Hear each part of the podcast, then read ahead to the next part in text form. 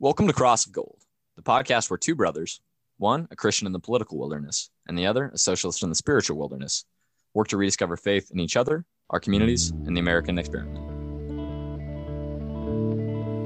We have begged, and they have walked when our calamity came. We beg no longer. We defy them. You shall not press down upon the brow of labor this crown of thorns. You shall not crucify mankind upon a cross of gold.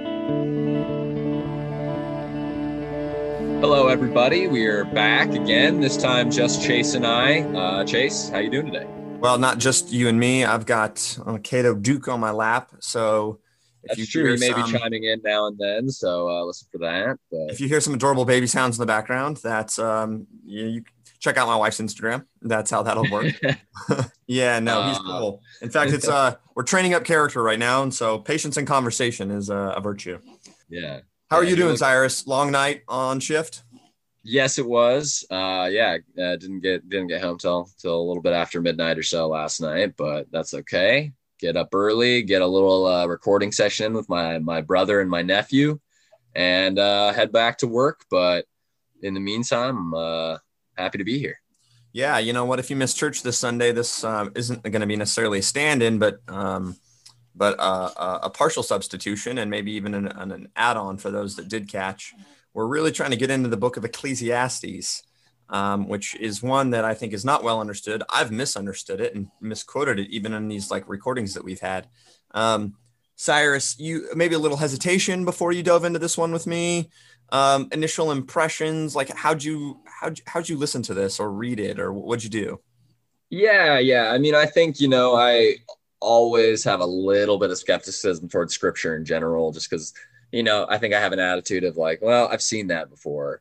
Um, but it's always good to look at things through new eyes. And uh, you know, for for this, when we started talking about it, uh, my first read through of it was really just a listen through as I sort of laid on my roof, uh, just just kind of chilling in the sun, uh, enjoying enjoying uh, nature's offerings, and I found it very uh, very enjoyable. Uh, to be oh. frank um, yeah, it was, you know, it was nice. You know, of course, I was in the perfect state of mind to receive that sort of thing. Um, but it was, it was like poetry, I think, in a lot of ways. And so it was just pleasant to listen to. Um, but also, I found that it, it, uh, hit a lot of the notes of certain things I already believe. And, and it was almost, almost a sort of proto existentialist text, you know, precursor to a lot of the, the philosophers I, I was into in a lot of ways. Um, yeah, you know what? Uh, uh, sorry, uh, you know, go ahead. A lot of philosophers. So, like, uh, yeah, is there any? Because I can give some context as to the book and some things, but yeah, just keep riffing. What what was it connecting with you? Other previous thoughts, themes that in your life that stood out that are important, or maybe even ones that it challenged. Well, yeah, there's there's quite a bit in here uh, where, it, or I think the word that gets used probably more than any other in this chapter is meaningless, um, which I mean, that's existentialism. That's that's the the watchword of, of the whole philosophy in a lot of ways. Is is what is meaning? Where can it be found? Can it be found? All of that. Uh, now, you and I have talked about that. You you think that's a little bit of a mistranslation based on some of the stuff you've heard, and that it's uh, a, more accurate term uh, in this text would be smoke rather than meaningless. Is that right? Yeah, or vapor, right? And so, um, happy to, to, to. So, okay. So purpose of our conversation today is guys, is, um, Cyrus is committed to go through some books of the Bible. I've asked for Ecclesiastes and each one of the gospels in exchange. I'm to have to do, redo some Marx and some Lenin, some other uh, type of uh, literature. But I, I thought Ecclesiastes would strike your interest because yeah, it does strike me as either manic depressive or as you said, like, you know, postmodern existential. And, previously I thought it was Solomon. Uh, technically, Solomon never says he wrote this. And so it could be Solomon. It could be one of David's descendants um, who was king in Jerusalem, or it could be an author who's posing as Solomon many years in the future and really like writing from like a Solomon persona, right? Like as someone who has accomplished everything in life and is now reflecting at their end of their days. Um, right. I am and split between whether it's the first or the third, Solomon or somebody else. Uh, I think this book, Ecclesiastes, fits into a bit of a larger context of wisdom literature in the Bible, which is thought to be Proverbs, Ecclesiastes, and Job. And that's really interesting because Proverbs, if I had to give a persona, is uh, him or her like in her. Grind, Yeah, uh, she's in her. culture. If Proverbs was a person, she's in her young 30s, just graduated from Harvard, you know, at an investment bank or a consulting firm, about to have kids, and she has basically toed the party line. She studied hard, got into where she wanted to be, and you know what? Fear God, keep his commandments, and life will work out for you. And she believes it and believes other people should too, right? Like that is Proverbs. Sheryl Sandberg, lean in. Lean Got in, it. baby. Uh, Ecclesiastes is your middle aged cynic who's taken a couple companies public. He's been CFO, CEO. He has done whatever he's wanted in many different penthouses in the, you know, metropolitan areas of multiple continents. He's lost some fortunes. He's now on a little bit more on the lost his fortune, but he's got enough in, in annuity to like he's he's going to eat his bread until he dies, right? He's good. Um, Yeah. And he's looking at it after having been burned a couple times and going, okay, he's had a life enough life experience to know that isn't always true, young woman who's you know eh, crushing it in her young 30s.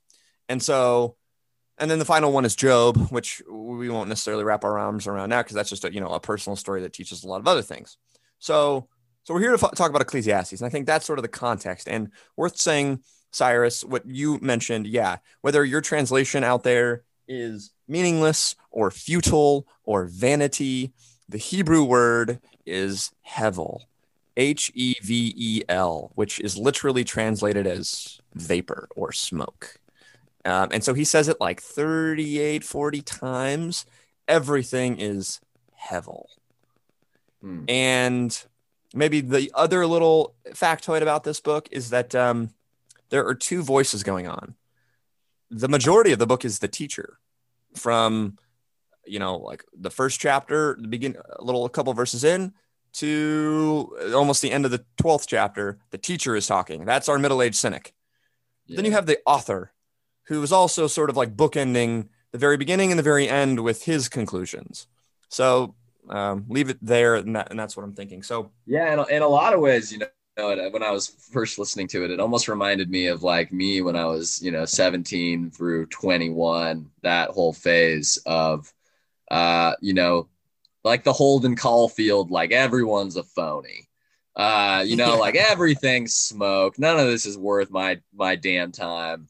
Uh, you know, that that was a little bit of the impression I get. I know the author's going for something a little bit different than that.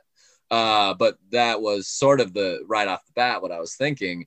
Um, but there are were a lot of other reasons why. Go ahead. But that point, though, it satisfies, satiates the sort of inward cynic. If you've been burned or you're in a place of being burned or whatever, you're like, yeah, like yeah. always, you know what I mean? Like, That is bull crap. yeah.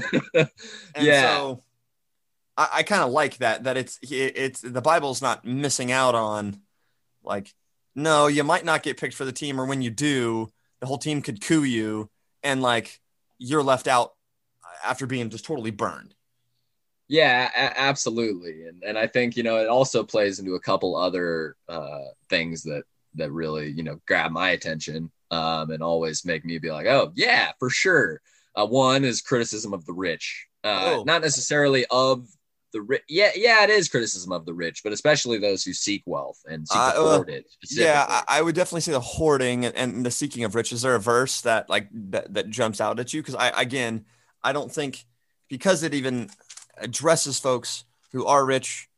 Um, I think in here and throughout other times, but people who certainly hoard and want to be rich, it has um, warning and condemnation for. I would say Yeah, it's you not know, a the- sin the- to be rich. There there were quite a few verses and quite a few times you brought it up but one that stuck out to me was uh chapter 5 uh starts verse 8 Oh, chapter five, one of my favorites of the book, probably the favorite. yeah. I think yeah i think the title of the chapter itself is uh riches are meaningless or something along those lines but that's sort of the, the thrust of it. It says if you see the poor oppressed in a district and justice and rights denied do not be surprised at such things for one official is eyed by a higher one and over them both are others higher still The increase from the land is taken by all. The king himself profits from the fields.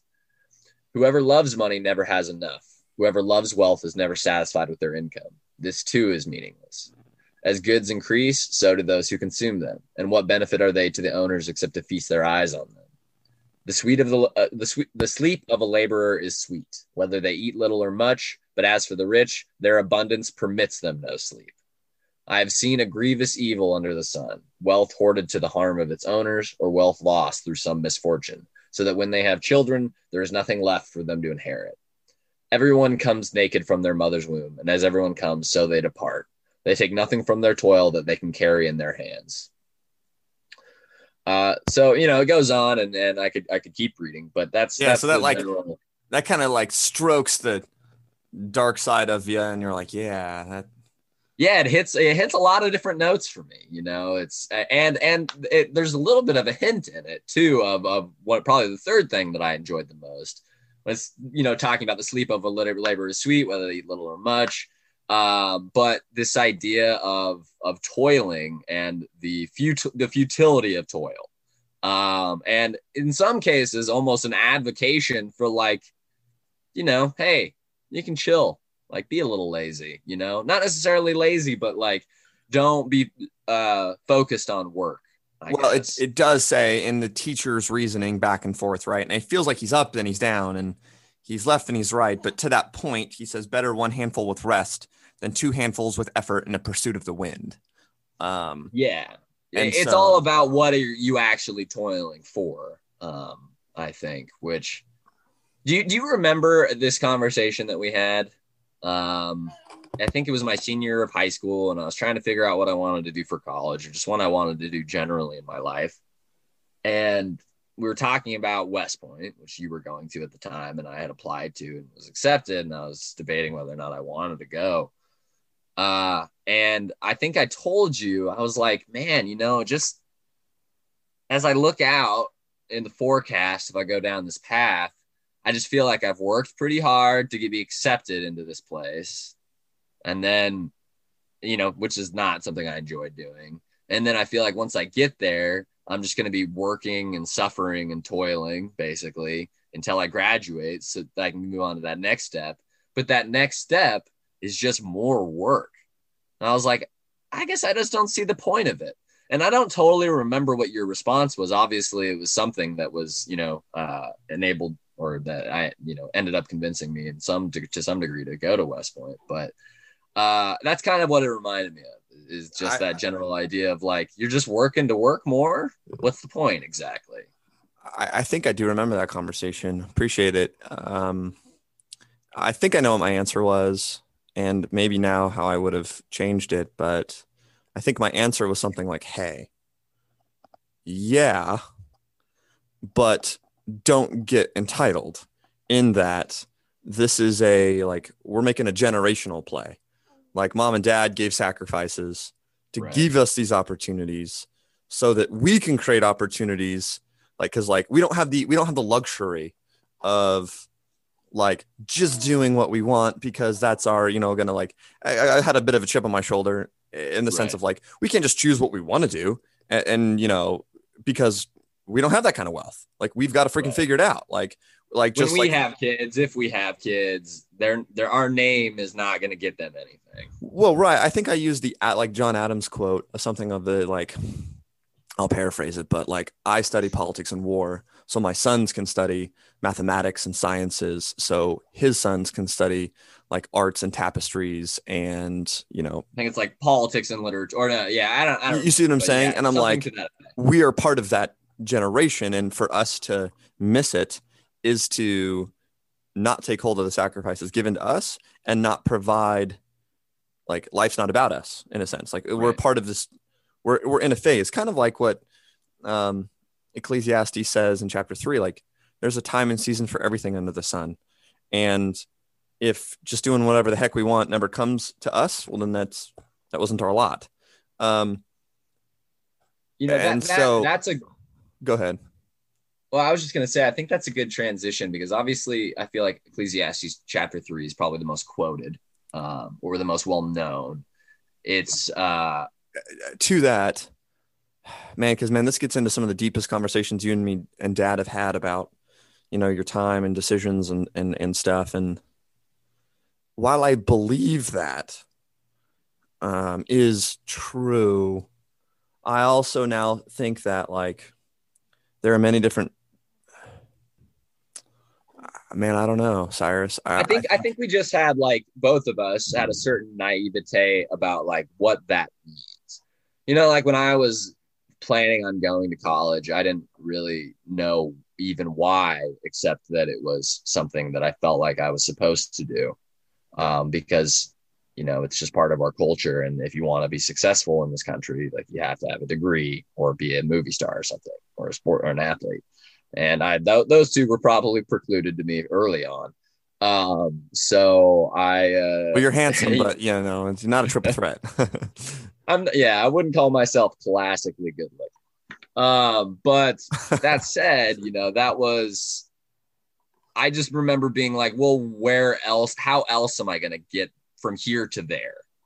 Um, you know, and I think that was a sense that was, you know, a lack of creativity or imagination on my part in a lot of ways, but also this idea that there are just certain tracks set before you. And, you know, if, if you come from a certain place or certain type, uh, subsect of society, like to get to that next level, to that level where your children can then, you know, become DJs or whatever.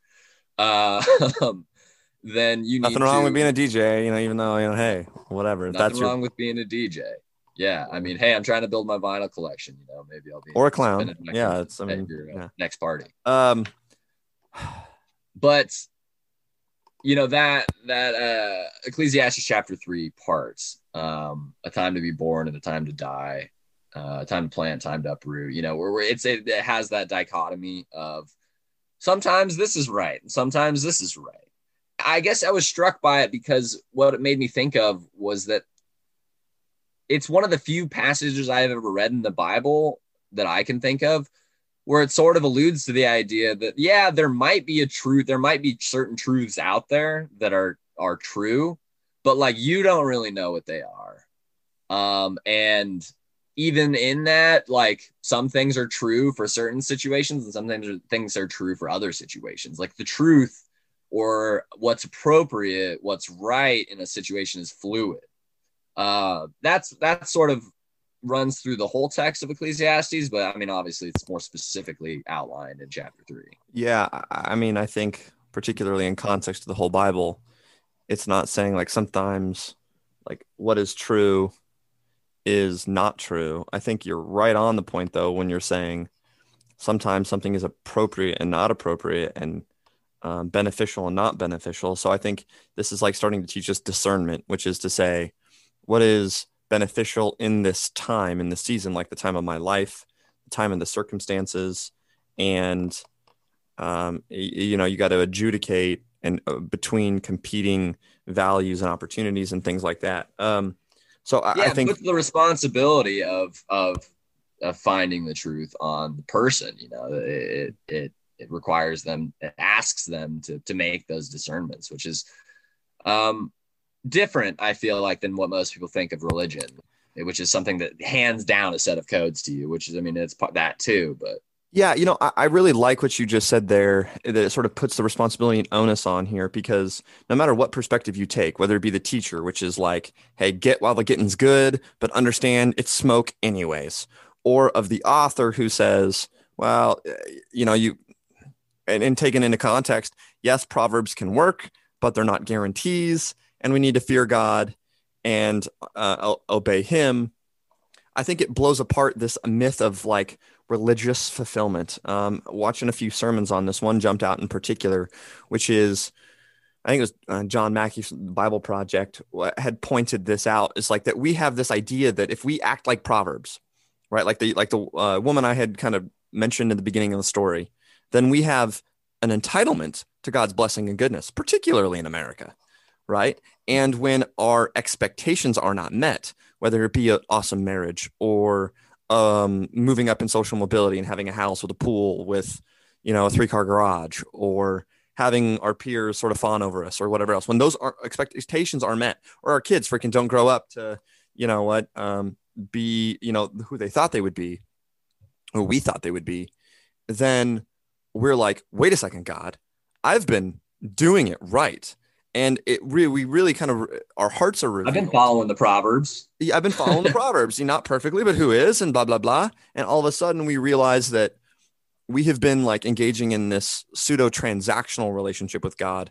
I'll follow you if there's these things, not I'll follow you because you are my God. I love you and I trust you. And I have hope in your judgment after death. I think what the teacher is doing in Ecclesiastes really well is he uses time and death to basically say, yo, if you uh, seek to put your hopes and accomplishments, put your name on things, whether you're a billionaire or you become president, um, or you you know save the, the the earth. Time will march on. That mountain will still be here. The oceans will rise and then they will you know fall. Ice ages will come and go. Time will outlast you and your accomplishments. In fact, one of the verses that really jumped out at me, man, that was probably an like a starting point for the confession of idols I had in a, a discussion or two ago that we had was, um, you know, in chapter two, I think it's verse 11, something like, when I considered all that I had accomplished and what I had labored to achieve, I found everything to be smoke and a pursuit of the wind. There was nothing to be gained under the sun. And for me, I've got to go like, you know, climbing the rungs of a corporate ladder or getting or, or, or you know racking up subconsciously people's approval of what i'm doing dude is smoke and so if at any part i'm working extra hard for that or for a bonus check to make me feel good or whatever dude it's smoke and um, which is something i think we like not necessarily know intuitively but as we gain experience through life like realize but the reinforcement like it's being reinforced from the other side the whole that whole time. Where even though your own experience is telling you these things don't bring me satisfaction. These things don't bring me the happiness or joy that i feel like i, I want in my life but at the same time as you're thinking that everything else in the culture is telling you these things will bring you happiness and joy from every advertisement you see to every tv show you see to just the things your friends and family talk about because these things are so reinforcing in the culture. Yeah, I think we gotta. Oh, sorry, I'm, i speak loud and I wake up the baby. I think um, there are three things we have to consider are pulling us or pushing us. However, our own flesh. Scripture says that our flesh, like our nature, our bodily nature, desires things. It will crave uh, wealth. It will seek pride. It will look to um, envy others who don't. I think even in this book, right, um, the author says something, or not the author, the teacher says something like, you know, everything is vanity. Everything, like the, all creation of humans is because like we've uh, had envy and vanity over another, right? So it's either your flesh or it's the impulses of the world, your friends and family, the people you see on TV and social media, or the we see or it's i think legitimately spiritual evil like a spirit of of vanity or a spirit of wealthful lust the, one or a combination of those three things your flesh the world and spirits dude will take us away and if we don't like stop and pound on heaven to help us break through one of those three things then we will end up in sheol where everything will have been smoke and meaningless at, at best right and yeah. i think like that's something that that, that, that, that there's a hope in this book though that like that comes out at the very end which is you've said a couple times cyrus and this is kind of where i like to hear you speak that uh, that if you don't if people don't think they're going to have their comeuppance they're you know for from hoarding wealth or for not treating their brothers and sisters with love, then they've got another thing coming. Like, well, I think there's this universal concept of justice in the human heart, which is a pretty advanced thing. I don't think that's like an evolved thing, right? That's like been over every culture in world history. It's just maybe taken some different forms. And this author of Ecclesiastes, not necessarily the character of the teacher, at the very end says, I got to flip to it, says, but beyond these, my son, be warned. There is no end to the making of books, and uh, many study wearies the body. When all has been heard, the conclusion of the matter is fear God and keep his commands, because this is for all humanity. For God will bring every act to judgment, including everything hidden, whether evil or good. So, like, that's our hope. Now, we have, I believe, a new hope in Jesus that we can have that access like today. But I think, you know, conceptually, the hope is it's after death. And every act. Yeah, I mean, I think that's a, that's, that's a big thread that runs through the whole thing. Sorry to interrupt you. I don't know if you're. No, please, no, and cut in. No, but yeah, I was just uh, that that thread does seem to run through a lot of it. That this idea that even if you do all the things that are asked of you, you know, by even even if you follow the commandments and fear God, like you still may not get that sat like that joy and satisfaction in this life. Yeah, like, you could be wise, accumulate everything, and do it all. Re- you could even have it all work out for you, and then pass it down to someone who's n- not that, and then go, oh, all of this will have like all the reputation will have been brought will be even worse than I left it. Well, and that's that's the really interesting thing about about this too is because it's not just he's not just talking about um, you know that that that just hoarding wealth is bad or just accumulating wealth. I mean, it's he sort of talks about wisdom as well as being something that's you know shouldn't be accumulated necessarily or for the sake of accumulation at the very least. Uh, which I thought was really interesting because that's definitely like an idol in our society, to to borrow a phrase. Um, and I think that that ties back to one thing he he talks about in chapter four, uh, towards the end, um, where he says, I think it's yeah, it's uh, it's also at the end of chapter five, if it's where I think you're going. Like yeah, okay, so let's let's it's a uh, chapter chapter four, um, uh, verse four. We'll just start there because I think it's all pretty good. And he says, And I saw that all toil and all achievement spring from one person's envy of another. This too is meaningless, a chasing after the wind. Fools fold their hands and ruin themselves. Which, by the way, is when he says fools fold their hands, is that what he's, he's talking about prayer? Uh, no, I believe it's just like feet up, hands folded. Oh, okay. I got you. Uh, fools fold their hands and ruin themselves. Better one handful with tranquility than two handfuls with toil and chasing after the wind. Again, I saw something meaningless under the sun. There was a man all alone. He had neither son nor brother. There was no end to his toil, yet his eyes were not content with his wealth. For whom am I toiling? He asked. And why am I depriving myself of enjoyment? This too is me- meaningless, a miserable, a miserable business. Two are better than one because they have a good return for their labor. If either of them falls down, one can help the other up. But pity anyone who falls and has no one to help them up. Also, if two lie down together, they will keep warm. But how can one keep warm alone? Though one may be overpowered, two can defend themselves. A cord of three strands is not quickly broken. So, in that passage, what sticks out to me is he's juxtaposing like, if you seek this accumulation, you know that is at the expense of building relationships with other people.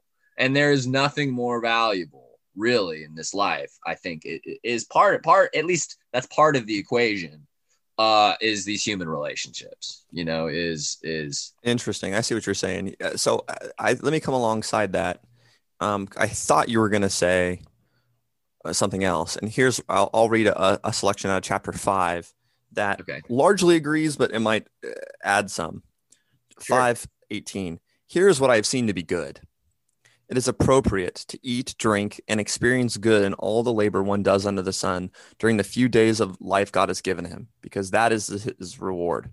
God has also given riches and wealth to every man, and has he has enjoyed and he excuse me, and he has allowed him to enjoy them. Take his reward and rejoice in his labor. This is a gift of God for he does not often consider the days of his life because God keeps him occupied with the joy of his heart.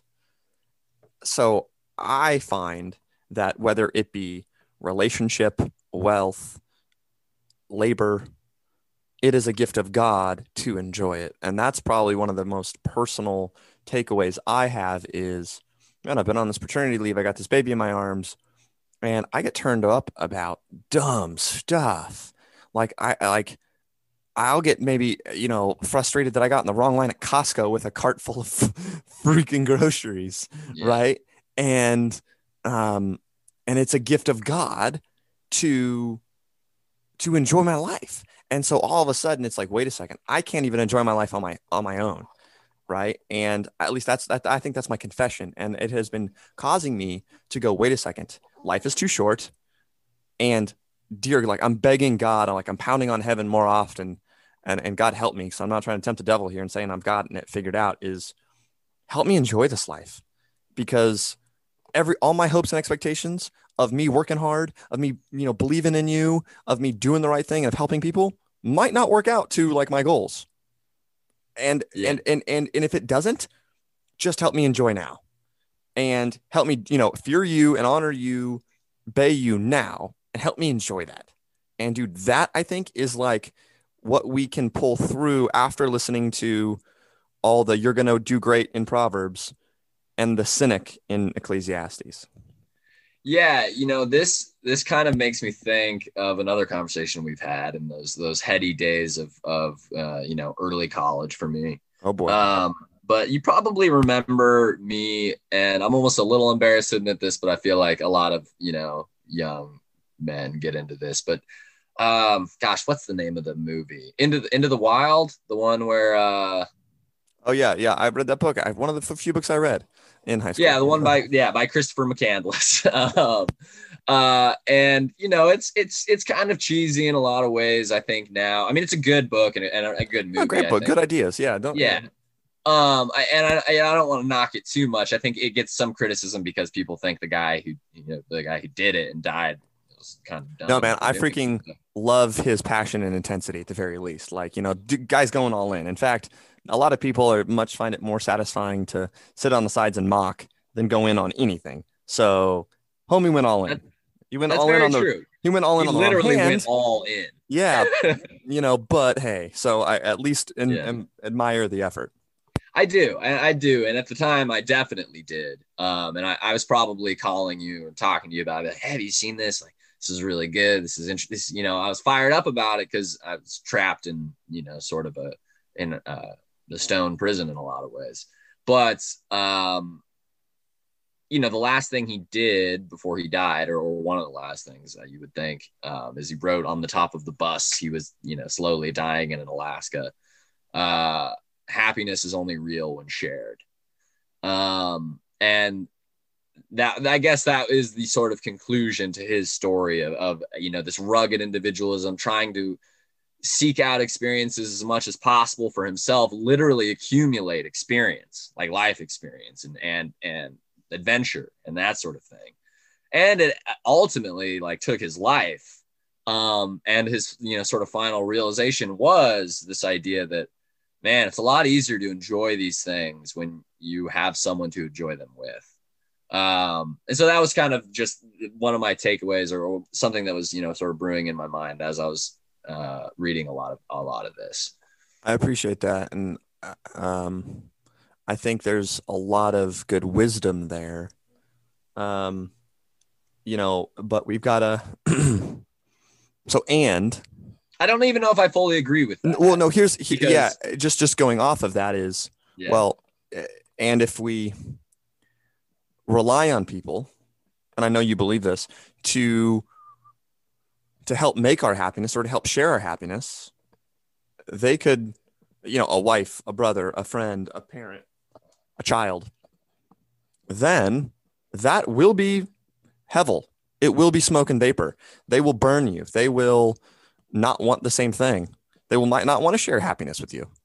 And I think that is yeah, borderline. And so so we got to be very like the careful. responsibility is still on the individual, you know, like it's it's still like on you can't offload that to someone else to provide happiness for you Well, or I- I, I think that there's something there, right? And one of my life verses, because it brought me from the brink of totally abandoning abandoning my faith at one point where I was critically examining it, which was Jesus saying before he gets like this is um you know in his sweat and blood scene here in the sense of like he right before or after Yeah. this is eternal life to know God, the one, the one true God, and the one He sent. Jesus Christ. And I think in that sense, that Sojourner was right that like happiness of your own or even happiness with others, it's fleeting, it's smoke. Happiness with God is real in the sense of, or it is, it, it will be long lasting. You, we can have hope that it will transcend time. Yeah. And so that's, I think, the only like there, and it's very abstract, but it, it becomes very personal quickly. I have to believe in a God, not just because of my experiences with him, but that he's outside of time and therefore connections with him are meaningful because everything within time will be destroyed. It's smoke. It's smoke. Yeah. Yeah. No, I, I, I don't, I'm not, I don't even disagree with you on a lot of that. I think, I, I just think that we sort of our representations of that thing that is outside of time and space are different. And, it, you know, that's something we can dig into as we continue to, to do this podcast and, and talk about like, why is that? Why do we think that's different? Um, and maybe that could just be a function of it's translated easier to us. The divine is translated easier to us that way. Um, and like I said before, I think in previous podcasts, I don't even think, and I know that Christians don't necessarily believe this, but I don't think it matters as long as you're taking the same lessons. And you know, there was some one other thing in here. Um, I just wanted to. Oh yeah, you know, it's this it's this part, and this might be a good spot to sort of wrap wind things down a little bit. But I, I was trying to look for things in in this uh, in this book that I feel like are true uh, in other com- completely other perspectives. Uh, and this verse, chapter three, was something I think is found in the Greeks, which didn't have any, uh, re- you know, relation to Christianity. Had never encountered it really. Uh, I think it's true in the existentialists, which were strictly anti-religion. Uh, among and and even true, I think, uh, among uh, you know, it is not necessarily related to it, but definitely is something I think that I I believe uh, in a general sense and informs my my political ideology. But it's uh, chap it's at the end of chapter three, or not the end of chapter three, but at the end of that like really popular verse of chapter three, where it's like a time to be, a time to love, a time to hate, all that good stuff. But what it finishes with is he says, "What is worker? What do workers gain from their toil? I have seen the burden God has laid on the human race. He has made everything beautiful in its time. He has also set eternity in the human heart. Yet no one can fathom what God has done from beginning to end. I know that there is nothing better for people than to be happy and to do good while they live, that each of them may eat and drink and find satisfaction in all their toil. This is the gift of God. I know that everything God does will endure forever. Nothing can be added to it, nothing taken from it. God does it so that people will fear him you know it's just like that almost makes me uh, tear up a little bit just because I, I you know i think it's it really gets to cuts right to the core of, of a lot of the human experience you know?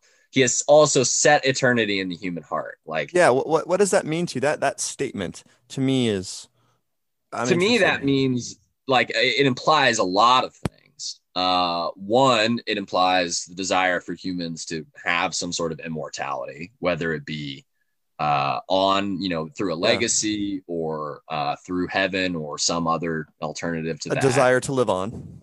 Yeah, I think it's also a desire to know eternity. Um, you know, like as a human, you looking out into the past and the present and the future, it's very staggering to think of the tiny sliver of of that that your life takes up. And you know, it just I guess when what I think of set eternity in the human heart, I think of this idea that like we're I don't know, it's just hard, a little hard to put into words, but I guess what I mean is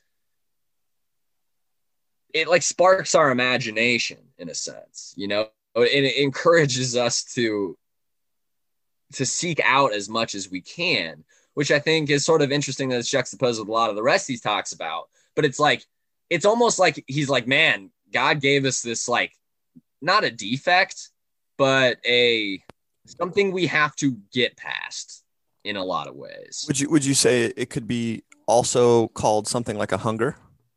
Yeah, I think so. Yeah, a hunger to know the truth about eternity, about the universe, about our existence.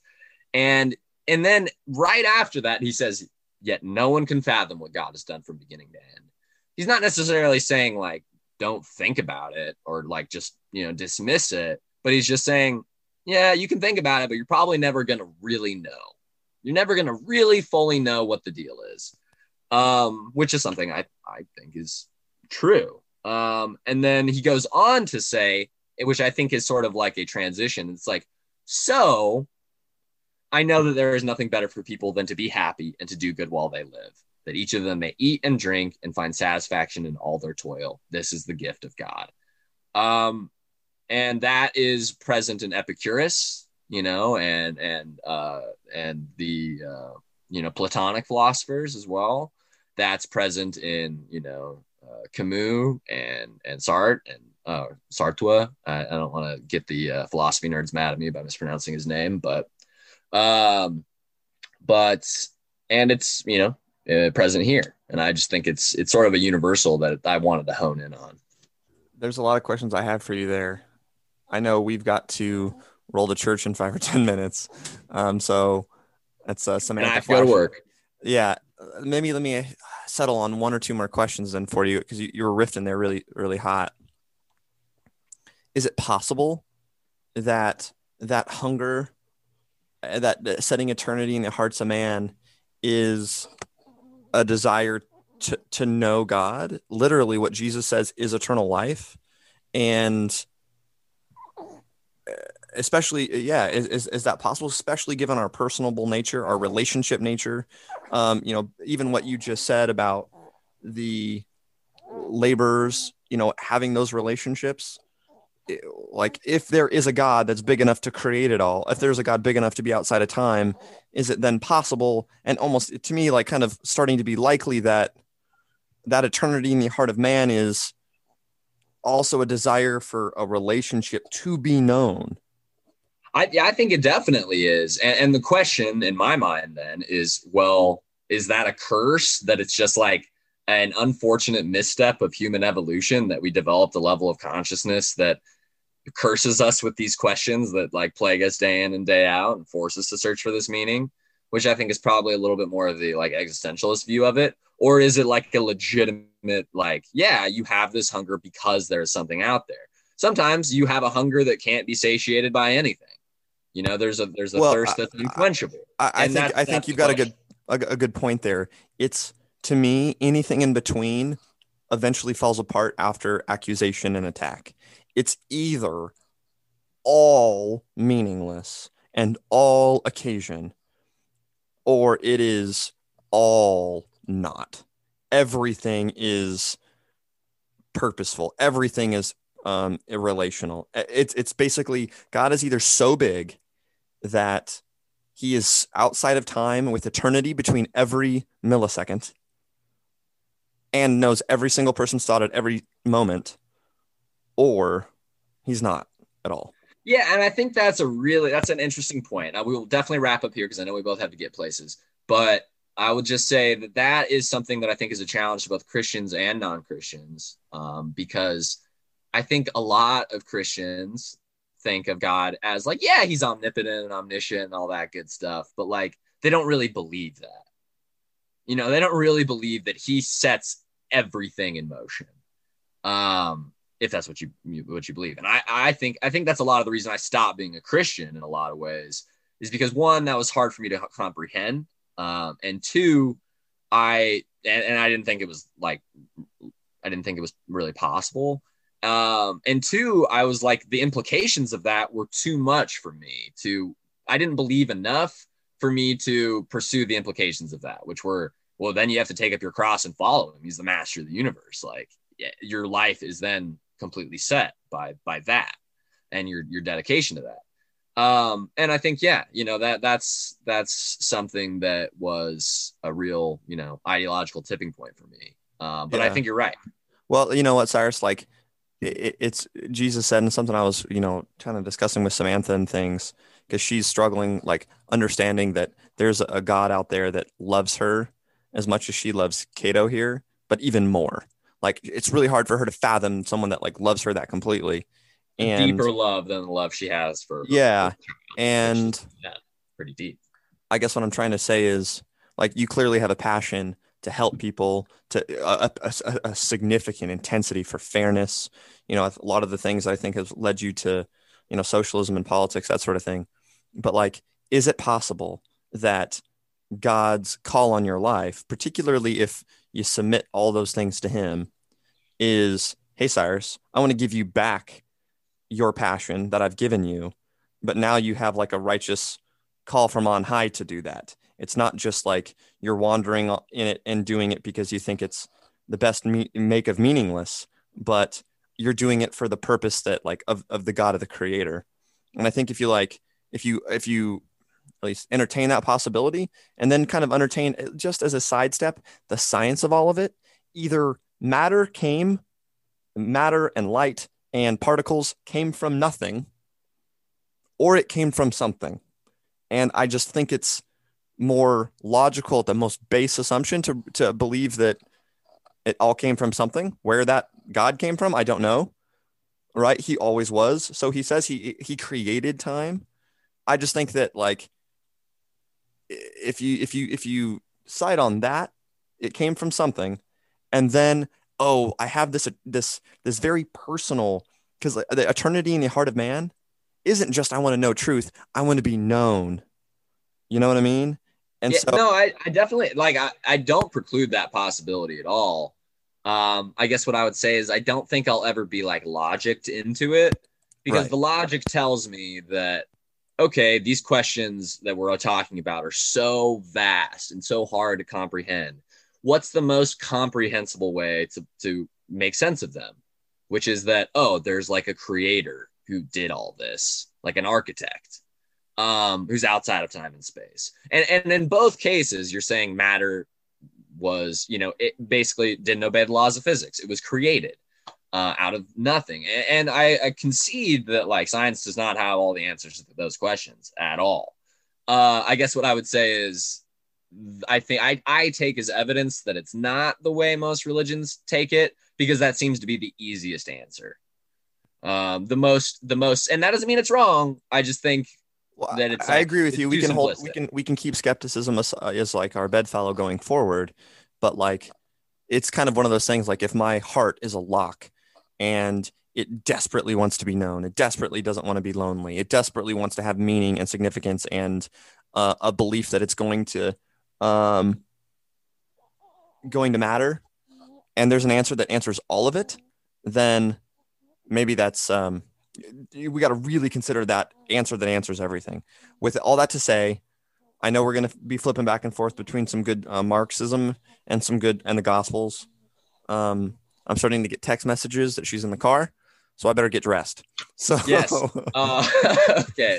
You guys have a great day at church. Um, I have to go to work myself, but um, I'll let you have the last word on that. And I uh, thanks for uh, making me read this. I, I enjoyed it. And I right on, dude. I appreciate you you rapping with me and then bringing small conversations in the, in the mix. I love you. Love you too, man. Have a good day. But principles are eternal, and this has been a contest over a principle. In this contest, brother has been arrayed against brother, father against son. It is for these that we speak. We do not come as aggressors. Our war is not a war of conquest. We are fighting in defense of our homes, our families, and posterity. This has been Cross of Gold. Thank you for listening. Uh, I'd like to thank Sant Invictus for producing our intro and outro songs, and uh, look forward to seeing you next time.